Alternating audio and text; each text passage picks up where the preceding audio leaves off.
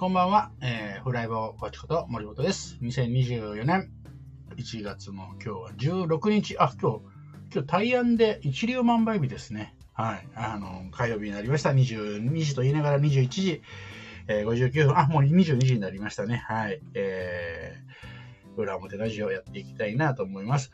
なんか今日めちゃめちゃ寒くなかったですか？なんかね、雪降った日よりも全然なんか寒いって感じがしてね。なのでちょっとね、後ろの絵を、焚き火にしてみたんですけどね。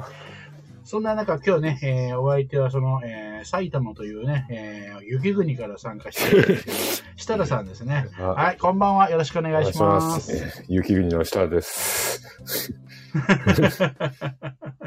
埼玉は雪国ですよね。埼玉は雪国ですね、本当に。あ、違うか。でも、あれだね。一番暑い熊谷を埼玉と呼んでいいのかどうかって話はあるけどほぼ群馬みたいなって感じね。ほぼ群馬みたいなね。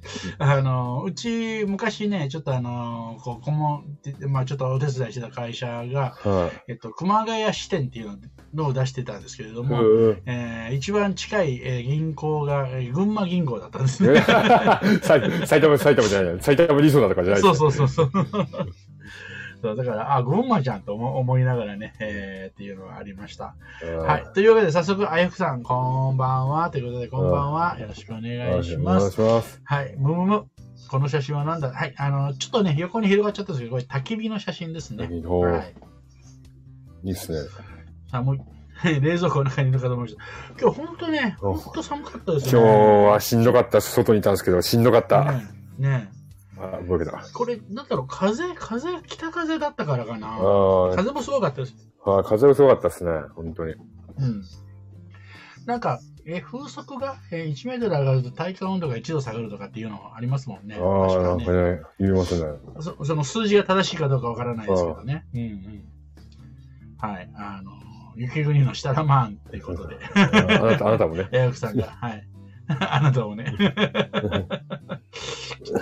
確か、なんか近くなんですよね。近いです。あやくさんとうちは。はい、頑張ればチャリで行けます。頑張ればチャリで行けます。いや、設楽さん頑張ればどこでもチャリ行けそうなんですよ。一回茨城まで行ったことありますね。茨城。全然。冬は寒いし、夏は暑いし、夏は寒いしって。小沢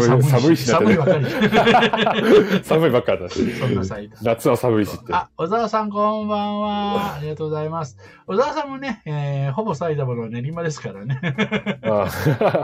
それ練馬の人言うとあれじゃないですか。打ってないやつですか。もうめちゃくちゃ言ってるな。これあんまりディスってるとね、怒られるかもしれませんのでね。はい。はい、こんばんはということで、今日は身の危険を感じる寒さでした、あやくさん。耳が切れた。それ危ねえな。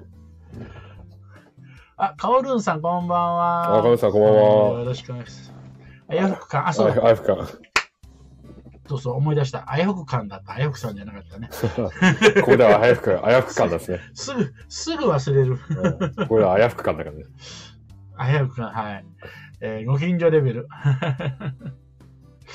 夏は暑い。そうですよね。はい、分かってます。関西人頑張らないとだ。関西人頑張らない。埼玉県民はディスられて喜ぶ。鶴岡さん、寒いし、静電気やばいし、辛すぎる。挨拶なしにいきなり。こんばんは。はい。そうだった。こんばんは。雪国埼玉のあやふかんです。悦子さんということでね。はい、今日はね、ありがとうございます。なんかたくさんね、冒頭からたくさんコメントいただきまして。ありがとうございます。関西はどうだったですかね。寒かったのかな。そうそう。でも全国的に寒いって言ってましたね。京都もあれのイメージですね。なんか冬はすごく寒くて。夏はめちゃくちゃ暑いっていう。京都の冬はなんか底冷えするんですよね。行ったことないんでわかんないですけど、雪積もりましたって言われて。おー、すごい。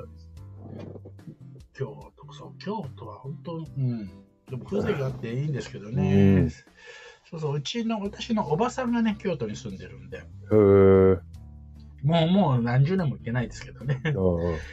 私が和歌山に住んでた頃は何回かね行ったりもしましたけれども、はい、そう京都かいいなあ。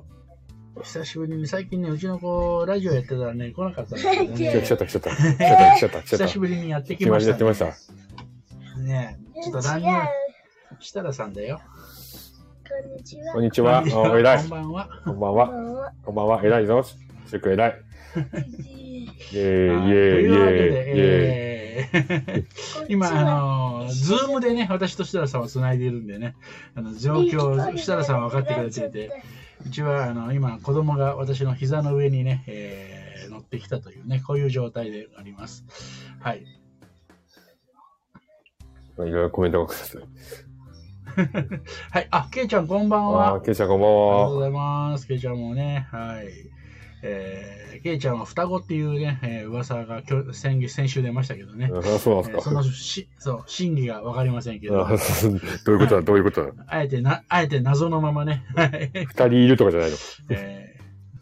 そうもう何人いるか分からないっていうね。はい。ます。はい。じゃあ、はい、今日のテーマなんかやりますか、早速。はい、やりますか。邪魔しないでください。今日のテーマ、邪魔だ。はい、今日のテーマですね。今日のテーマ。ちょっと待ってくださいね。はい。じゃあ、バイバイ。言ってくれました。その間にコメントがね、誰も何人いる説がいっぱい出てきてますけどね。そうですね。OK。さママも3人いるねとかね。ママ。あやふかは8人いるらしいですね。8人か。ゴレンジャーも多いですね。天津飯並みだ。はい、じゃあテーマですね。はい。テーマですね。お、宗教また来た。テーマは森本さんが、はい、コーチン。ちょっと設楽さん一人でつないでもらってください。わかりました。はい、一応テーマはね、先に言っときますと、森本さんがコーチになろうと思ったきっかけ。ですね。それを今日お話ししていただこうかなと思っています。結構、森本さんのね、講義とか受けたりもしたことあるんですけど、その時には、さらっとはお聞きしたことあったんですが、そう。なんかこう、改まって、失礼しました。はい。今、テーマを話しました。はい。ありがとうございます。はい。そう、これをね、はい。改まって聞いたことがあまりなかったので、どうなのかなっていうことを今日お話ししていただこうかなと思いました。はい。今瀬さん、ありがとうございます。はい。これね、結構難しいというか、むずい質問でして。コーチになろうと思ったきっかけ。もともと私が、21年ぐらいになるか、21年目なんですけど、20年ぐらい前に独立したときは、コンサルっていうのを乗ってたんですよね。コンサルだと。マネジメントコンサルといって、普通の組織の、中間管理職だとか、人を育てるだとか、そういうマネジメントのコンサルタントとして、一応、独立したんです。だから最初からコーチだったわけじゃないんですね。なるほど。それがどれぐらいだろうな、10年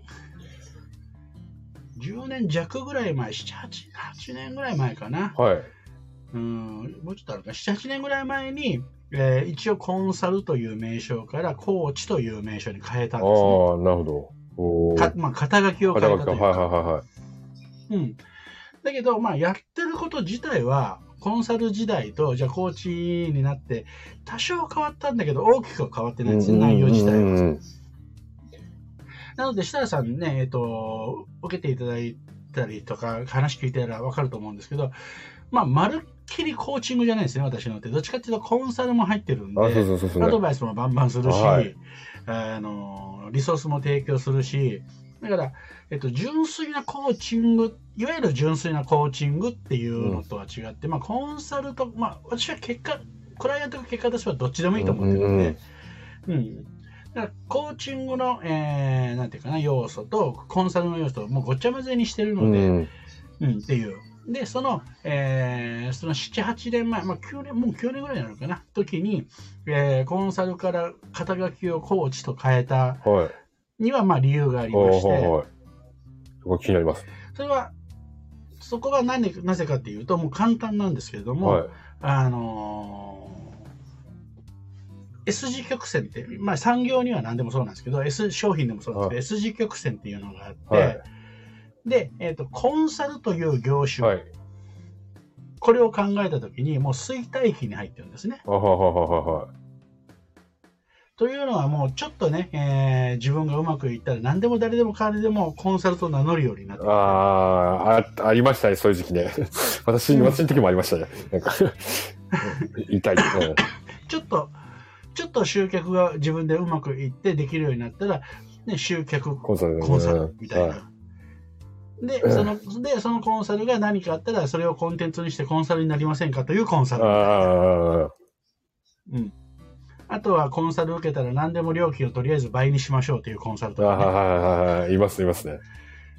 そう、結構そういうちょっといい加減なというか、本来のなんかコンサルティングっていうのは経営全体のことが見れたりとか、その人の本当の、悩みっていうのをね、追求していかなきゃいけないのに、もう今でもあるんですけど、集客に困ってると、じゃあ TikTok やりましょう、TikTok、今は TikTok ですみたいな、それしか言わないみたいな、そういうもうで絞るっていうのはもちろんめちゃめちゃ大事なんだけども、そこじゃないだろうっていう、全体を見て、でそこが得意分野だったらそこっていうふうに見なきゃいけないのに、もうそれしかわからないから、それしか教えられないみたいな、そういうもう、誰でも彼でもコンサル時代って私は言ってるんですけど、それがもうすごいことになってて、もうそういう時代、もう誰でも彼でも、もう石投げたらコンサルにやったり、交流会とか行ったらもう本当にみんなコンサルをやってる。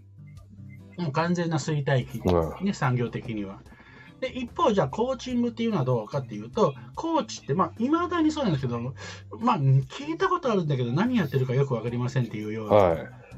多いですね、多いです、まだまだ。まだまだ導入期から成長期に入ったぐらいかなっていうところですね。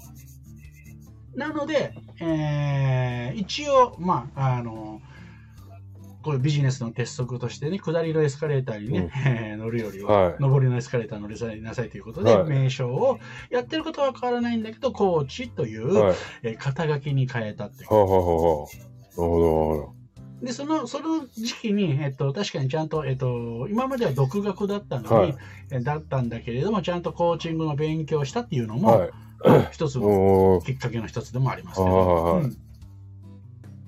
そんな感じでコーチと名乗るようになったんですね。それになんか抵抗とかあんまなかったんですか？全然。ないです。で、まあやってること自体は変わらないんで、肩書きだけ変えてやってるんで、だからコンサルって言いながら、自分はやっぱりコーチングをやってたんだな、コーチングの、まあ、コーチングやってたっていうか、コーチングの要素をかなり入れたコンサルをやってたんだなっていうのは。だけのことだったんで。なるほど。だから、特別コーチになった理由っていうのは、ただ、衰退産業から、これから成長期の産業に乗り換えたというだけのことです。でもいいですよ。なかなか大事ですね。そのマーケティングの一個がありますね。大丈夫ですか？大丈夫ですか？ごめんなさい。皆さんが席を。ごめんなさい。なんか、綾木さんが石を投げたらコンサルに当たるって言ってます。そんなコンサル多いってことさ。そうそう、今は本当にそうね、交流会とか行ってももうみんなそうだし、で、面白いのが、これちょっと、まあ、ちょっと笑い話でね、たまにするんですけど、まあ、ある人にコンサルを受けたと、交流会で知り合って、で、結構その交流会っていうか、では、結構こうなんていうかな、名の知れたというか、はい、割といいですよって言われるコンサルだったんで、コンサル受けたら、はい、こういうふうに言われたと、あなたの産業はそれもう衰退期だから、はい、それをやめて、それを今までやってきたことをコンテンツにしてコンサルになりなさいって言われたらしいんですね。おやりたくないの、やりたいと思ってるのが大事です、うん、そうそうでとかって私は思って、もうコンサル自体も衰退期だっていうことは、じゃあその人は分かってないんですねって思いながら、だからそ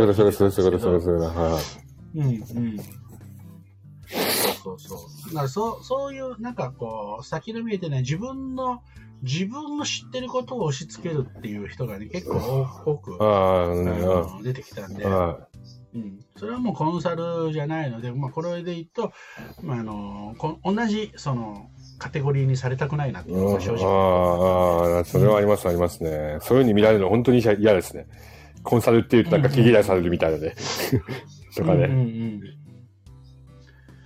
そうそう、だから、うん、面白いというか、でやっぱりコーチと名乗ったらやっぱり多少コンサルとは違う目で見てくれるので面白いですね。うんうん。そうですね、確かに。まあ結構まず何からね、コーチって何なのから入るから、それでねこう伝えると結構あなんかいいじゃんとかなんか、ね、そういうリアクションの方が多い気がします。うんうんうんうん。設楽さんはコンサルじゃなくてコーチって最初から名乗ってたんですか？私も森本さんと一緒ですね。うん。なんかコンサルじゃないんだよなって、なんか世の中の需要っていうよりも、世の中の人々を見てて、なんかコンサル、うん、あんな感じじゃ、コンサルみたいな感じじゃできねえなって思って、なんかこう、権威性というか、持ったりとか、その人以上の専門知識とか、なんかこう、なんていうんですかね、理論的に話すとか、まあやり方いろいろそれぞれあると思うんですけど、なんかちょっと偉そうだなと思ったんですよね。コンサルだ。そうそうそう。なんかそのポジションでいるのが好きじゃないっていうのはね、なんか居心地悪かったんで、自分の中で。そう。なんかコンサルっていうと、なんかすげえ頭いいんだとか、そう、なんか、うん。そういう目でなんか見られてるんですか、いや、そういうわけじゃないって。そういったなんか目で見てほしいっていうのは思ってたんですね。なるほど。はい、ちょっとね、コメントを先にいっぱい書いてくれてるんでね、ちょっと言うと思う。はい、未完成はよくアツタラマンに無茶ぶり。あ、ごめん、うち、一個一個丁寧に拾わないのが。森本さんがコーチになる機会めちゃ気になる。まあ、ありがとうございます。河野さん、ありがとうございます。まあ、そんな感じで、特にね、大きな理由というか、それはなかったですよね。そして、それをスムーズにこなす設楽マン、最強のコンビですね。ありがとうございます。むずい質問来た。ヒデさん、こんばんは、8.5 人目。ヒデさんって、もしかして、私の知ってる、ですよね、多分ね。はい、カオルーンさん、コーチとコンサルって重なる部分もありますもんね。いや、本当にね、重なるというかね、まあ、両方やらないとやっぱりダメだよねってやっぱ思うんですよね。うん、本当にクライアントに結果出そうと思ったら、まあ、コンサルとコーチのね、じゃあ違いは何みたいな話にはなってくるんですけど、はい、やっぱり両方のね、要素って絶対必要だなと思うんですね。はい、コーチングだけの要素、まあ、俗に言われてるコーチングだけのやっぱり質問を上手にして答えはあなたの中にあるんですよって言ってない場合もあるんですけど、そうですね、はい、それはめっちゃ感じますね。そういう時にやっぱりこっちが、アドバイスしたりとかっていうことも必要になってくるので、かといって自分のね、向こうの悩みのことに全部解決してあげる答えを持ってるとも限らないので、その必要もない。そうしたらコーチングとね、コンサルティングのね、両方のスキルっていうかあると、めちゃめちゃ強いですよね。赤城おろしの男降臨か。やっぱりそうですね。新井さんのことかな。はい、あるあるな流れだ。どこだろうな。はい。Twitter に溢れているコンサルとコーチ。最近コーチも多くなってきましたね。でもね、まだまだね、コーチって、食べられてる人少ないですよね。多分9割ぐらいコーチ業だけで食べられてる人ってね、本当に 10% から最近で 15% ぐらいかな、うん、しかいないっては言われてます、うん、だからまだまだこれからねコーチっていうのは伸びてくると思います。あ、X か。あ、ツイッターじゃなくてね。石を投げたらコンサルに当たる。本当にそうなんですよ、ね。本当に。コーチは謎が多い。そう、そうなんですよね。コーチってだからね、わからないんですよね。うん。何やる人なのか。そうですね。そこの認識はまだあるかも。うん、北川さん、コーチ、まあ、自分もコーチって名乗ってるわけじゃないですか。はい。で、コーチって何すかって言われたとき、なんて答えるんですか？なんかこれ、それ前もなんかお話しして、なんか言ったような気がしたな。一緒に伴走して結果を出す人ですっていう、うん、もみもみさんの負けたらありますけど、そう、まずそれ言ってから、そうですね、カウンセラーとコンサルとコーチっていうのの違いを言いますね。それをなんか3つ並べるとみんな大体こう分かってくる。カウンセラーって、結構こう、なんかやっぱ認知症が高いから、なんかこう、精神的に病んでる人みたいな人を立ち戻らせるんでしょっていうのがなんかすぐイメージつくんですよ、あっち。そうですね。それはなんか、マイナスの人をゼロに引き戻すっていう。で、まあ、コーチは、ゼロの人とか1の人を一緒にこう、寄り添いながら2にも3にもしていく感じって言って、そうすると、なるほどねっていう感じになるのが多いんで。はい。コンサルは？コンサルはですね、近いけどね。コンサルはどっちかって言ったら、その1の人の前に立って、どっちかっていうとこう引っ張っていくイメージかな、つって。なるほど、っていう感じです。いいですね、いいですね。面白いですね。はい。設楽さんの始まりも気になってましたですって。はい、そんな感じらしいです。なんかコンサルじゃないな、だからコーチみたいな。そう。軽く言うだね。はい。設楽マンの始まりは、リンゴの種を植えたところから始まりまして、なんか壮大な物語になりそうですね。はい。芽が出て膨らんで、あっという間になるということでね。なんかそんな歌がありましたね。そんな感じ。相手のお悩みによってコーチング寄りになるか、コンサル寄りになるかなと感じています。なるほど。いいですね。うん。相談しているものの答えが決まってるけど迷ってるだけの人と、全くの無という人と、コーチングもコンサルも生き物だなって感じます。なんか深い人だね。そうですね。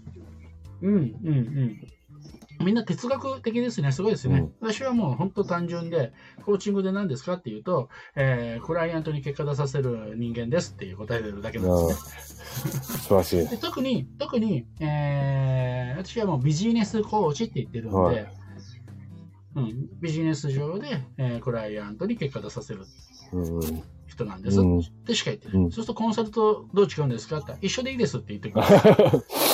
いいですね、いいですね。潔い感じがする、またいいですね。明確な、はっきりとした定義がないので、まあ大体の定義はあるんですけど、コンサルだろうがコーチだろうが、やることはクライアントに結果出させることなので、同じだと思ってもいいですよって。もうコーチであるかコンサルであるかっていうのは特にどうでもよくて、だから本当に名称私だって名称を変えたぐらいだけなので、何が一番大事なのかって、あなたがビジネスで結果出せるからなんですよ。コーチだろうがコンサルだろうがどっちでもよくないですか。そういうスタイルなので、別にコーチと思われようがコンサルだから、私のことをコンサルと思ってる方もいますよ、クライアントさんが。だからコーチングセッションじゃなくてコンサルティング受けてるとかっていう人も全然いますし、それはもう全然何の抵抗もないです。OK です。だってその人が結果出せばですよ。確かに。その人が何と思うが全然構わない。確かに間違いない。お客さんのっていうかね、そのね、相手ありきですからね。そう。欲しいのはそういう、アウトカムがね、叶う状態。ちょっとコーチングっぽいことですね。アウトカムね。狙ってたみたいなやつだ。そう。はい。なので、あんまりコーチとかコンサルとかにっていう、なんていうかな、名称にはこだわりはないですね。ただね、なぜビジネスってやってるかっていうと、結果が分かりやすいからですよね。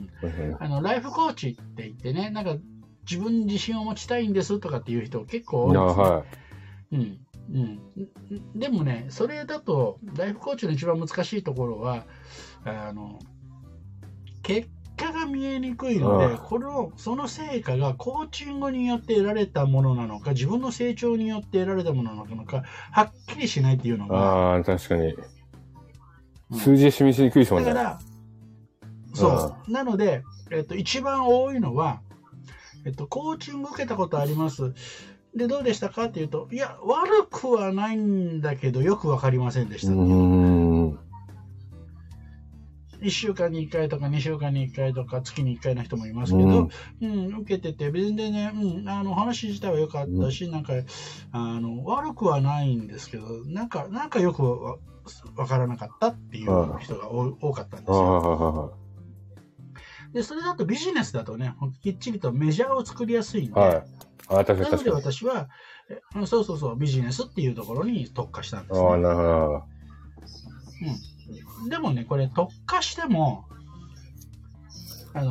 ライフコーチになるんで。それ分かる、めっちゃ分かる。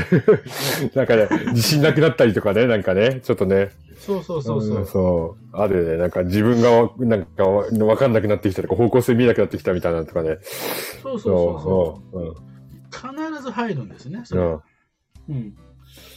で、しのかね、サラリーマンのクライアントさんで本当にあれしてた時に、なんかうちに帰ったらうちがガランとしてて妻が出て行ってたんですって。怖い状態。やばい、怖い。そう、こんなこと本当にあるんだみたいなんで、なんかちょっと全然なんか意味がわからないんですけどみたいな。それからもうもちろんビジネスコーチとしてやってたんだけど、そこから数ヶ月はもう完全なライフコーチですよね。メンタル整える方になんですね。で、そっからなんだろう、婚活のところまで行きましたからね。相手探しになっちゃった。相手探しというか、どうやってじゃあ相手を見つけるかとか、ね。なるほど。で、ここだけの話も古い話だからいいんですけど、その人がキャバクラとかあんま行ったことないって言うんで、じゃあ行きましょうっつって一緒に行ったこともあります。いいと思いますね、経験としてね。だからそこはもう全然その入りがね、なんでやってると必ず全体的なねコーチングになる。で、なぜビジネスに特化するかって見えやすいっていうのは何かっていうと、リピートにつながりやすいんですよ。確かにそうですね。なのでなんでやっぱりこっちもビジネスとしてコーチングなりコンサルなりをやるって、やっぱり一番大事なのはリピートなので、なので、そう考えると、ライフコーチっていう、あとね、もう一個リピート、ちょっとこれ、やっぱコーチングの話なんですけど、よくね、コーチングのセッションとかで契約するときに3ヶ月っていうね、3ヶ月、6ヶ月、1年ってやってる人が多いんですけど、私も昔やってたんですね。コーチング契約するのに3ヶ月、6ヶ月、12ヶ月、で、今はもう3ヶ月ではなくしました。それはいかにもう半年、半年から最低半年。あやふくさんがね、リピート出た、ここ試験出るやつ。リピート試験出るやつ。で、これもね、結構試験出ます。コーチングを、ビジネスとしてやりたい方。なぜ半年かっていうと、さっき言ったように、3ヶ月だと、成果が出たかどうかって分かりにくいんですよ。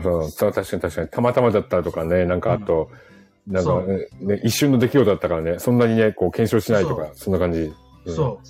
でも半年だったら実感を持たせることができるんですね。これはコーチングのおかげだっていう形で、もちろんそれのやり方もあるんですけどね、ちゃんと必ず進捗を必ずやるとか、本人忘れちゃうんで進んでる。どっからどこまで来たかって、それを必ずね、ちゃんと測ってあげるとか、そういうのがあるんですけど、半年間をね、やると変化が必ず起こります。3ヶ月だと起こりかけてるところなので、分かりづらいんですよ。そうすると、だからリピート率を上げたかったら、契約期間は半年以上なんですよ。だから半年にしてから、私もリピート率がだり上がりました。確かに。いいっすね。そうね。体感しづらい期間という、体感しやすい期間ではね。そう。あ、カオルさんが書いてくれてますね。変化を体感する時間って必要ですもんね。そう。3ヶ月だと、あれ、なんか変わり始めたな、ぐらいなので、体感までいかないんですよね。確かに。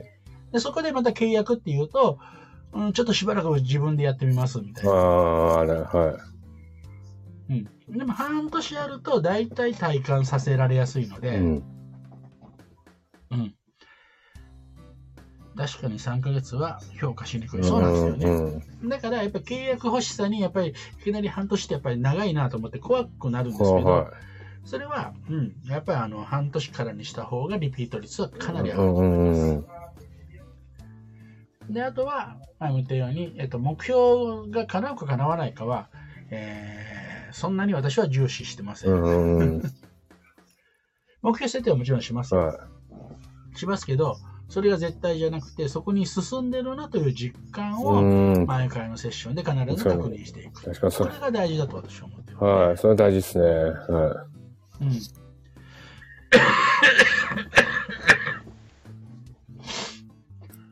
あやふさんね、半年あれば季節性のものかそうでないか評価できる。あやふさんはそうですよね。あ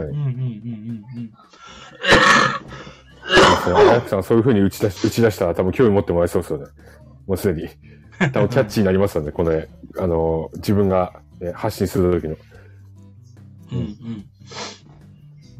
そうそう、やっぱビジネスでやっていくと、もちろん、いろんなね、マーケティング大事とかね、あるんですけど、まず売ることが大事で、それでリピートしてもらうことが大事。うん、もうここだけだと私は思ってますね。うん。そう、リピートは本当にですね。リピートしてくると、そう、リピートしてくると、何がいいかというと、自信つくんですよ。例えば半年、まあ、いくらで売ってるかわかんないですけど、じゃあ、半年、30万ですと。はい、じゃあ、その30万円の価値があったかどうかっていうのは、はい、半年間経験してくれた人しかわからないんですよ。はい、設楽さんのセッションに、半年間30万円の価値があったかどうか。はい、ね、受けた本人しかわからないんですよ。はい、そうですね、そうですね。で、これが、30万以下の価値しかなかったらリピートって絶対してくれないんですね。あ、そうですね。うん。必ず30万以上価値があったなと思ってもらわないとリピートしないっていうことは、リピートしてくれるという人は、はい、30万の価値があったと思ってもリピートしてくれない人はいるんです。うん。だけれど、リピートしてくれるという人は、はい、必ずそれ以上の価値があったということを認めてくれた人なんです。そうですね。本当に良かった以上です。感動レベルみたいな感じですね。そう。なので、自分の商品に自信を持てるようですね、コーチング。自分のコーチングに自信が持てるようになるんです。そうすると、まあ、これもね、ちょっと数字の話になってて、まあ、80%、リピート率が 80% 超えるぐらいだったら値段を上げてもいいなっていう。目安になるんですね。で、30万って言ってたんだけど、じゃあ45万にしてみようか、60万にしてみようか。いう目安になるんです。なぜなら30万以上の価値があると思ってる10人に8人がそれ以上の価値あるって言ってくれるんだから、もう少し上げても OK なんですよ。そうですね。確かに。もともとそれぐらいの価値を提供してたってことですからね。そう。そうすると、よく高額商品を売りましょうっていうのは私大嫌いで、自分が高額と思ってるものを売るなよって私は思うんです。適正価格のものを売ってくれって思うんですよ。なので、私はね、ちょっと高い時で言うとね、高い時っていうか、法人とかだったら半年で100万ぐらいのものをいただく場合があるわけですね。でも全然安いと思ってるんで、自信持っていいです。なぜならばリピート率が 90% 超えてるからですね。だから100万、半年100万って言うと、それ結局だけ聞くと高いと思うかもしれないけど、私は自信持って安いって言えるんですよ。だって10人やったら9人以上が喜んでくれるんですよ。間違いないものを提供してるってことだからね。そのくらい価値あるわっていう話ですね。そう。なのでこのリピートって実はリピート率ってあんまり言われないんですけど、実はこれくらい本当に大事なものなんですよね。そうすると自分の単価を決められたりするんで、まあ、自分で値付けできる人だけですけどね。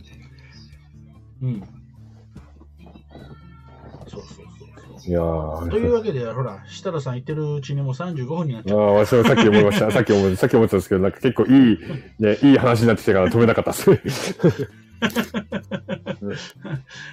うちね、来週引っ越しをするんで、時計がないんでね、今日見ない、時計が、針の時計がね、見えないんで、設楽さんにね、オーバーするかもしれないから見といてって言ってたんですけどね、今気がついたら35分でした。決して見てなかったわけじゃないってことだけ言われた。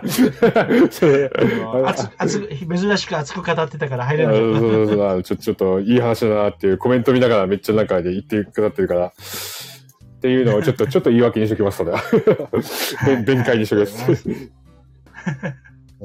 はい、そう、あ、いいですね、リヴァイ・ヘクさんね。その前からか、もうちょっと前からか、そう、半年あれば季節性のものかそうでないか表現できるから、アイディアありがとうございますって、いえいえ、私もいいヒントいただきました、カオルさん。なんかヒントになったら嬉しいです。森本ラジオは必ず学びがありますね。ありがとうございます。リピーターさんにはむしろ育ってもらってるなと思います。いや、本当にそうなんですよ。リピーターさんでね、本当に何回も繰り返してくれるような人っていうのは、新しいアイデアもね、ボンボンくれるし、新しいヒントもいっぱいくれるんですね。本当にありがたいですね。それ、森本さんのそれ、どれだろう。その言葉に感動したんです。どの言葉だろう。工学の話かな。次出てきますね。自分が高額だと思っているものを売るなよ。本当にそうなんですよ。めっちゃ言ってきました。ありがとうございます。自分が高額と思っているものを売れない。そう。売っても別にいいんですけど、やっぱり心の負担がね、後々やってくるんですよ。なんか高いものを売っちゃったら。そうするとプレッシャーもね、あれなので、やっぱり適正価格だとかね、むしろ安いんだと思って、ね、分かる。それすごく分かりますね、本当に。そうこれマジ、これ響く、マジ。ありがとうございます。顔のさん、森本さんにコーチングしてもらってる気分だ。いや、まあ、好き勝手喋ってるだけなんでね、すいません。そうだった、お引越しだった。今日もめっちゃ濃かった。楽しかった。ああ、そう、もやもやするなら紹介するのも嫌なんでね。っていう今日の話、参考になりました。あ、小沢さんもありがとうございます。ってことで、売れなくなる。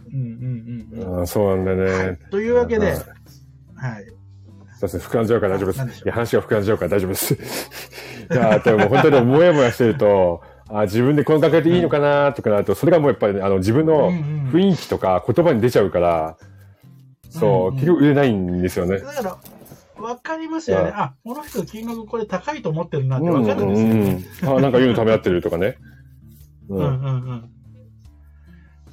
そう、なんで。そうしたんです。ありがとうございます。というわけで、今日はね、ちょっと珍しく熱くなんか語ってしまいましたけれども、この辺で終わりたいと思います。はい、ありがとうございました。設楽さん、ありがとうございました。コメントをくださった皆さんもありがとうございました。おやすみなさい。おやす。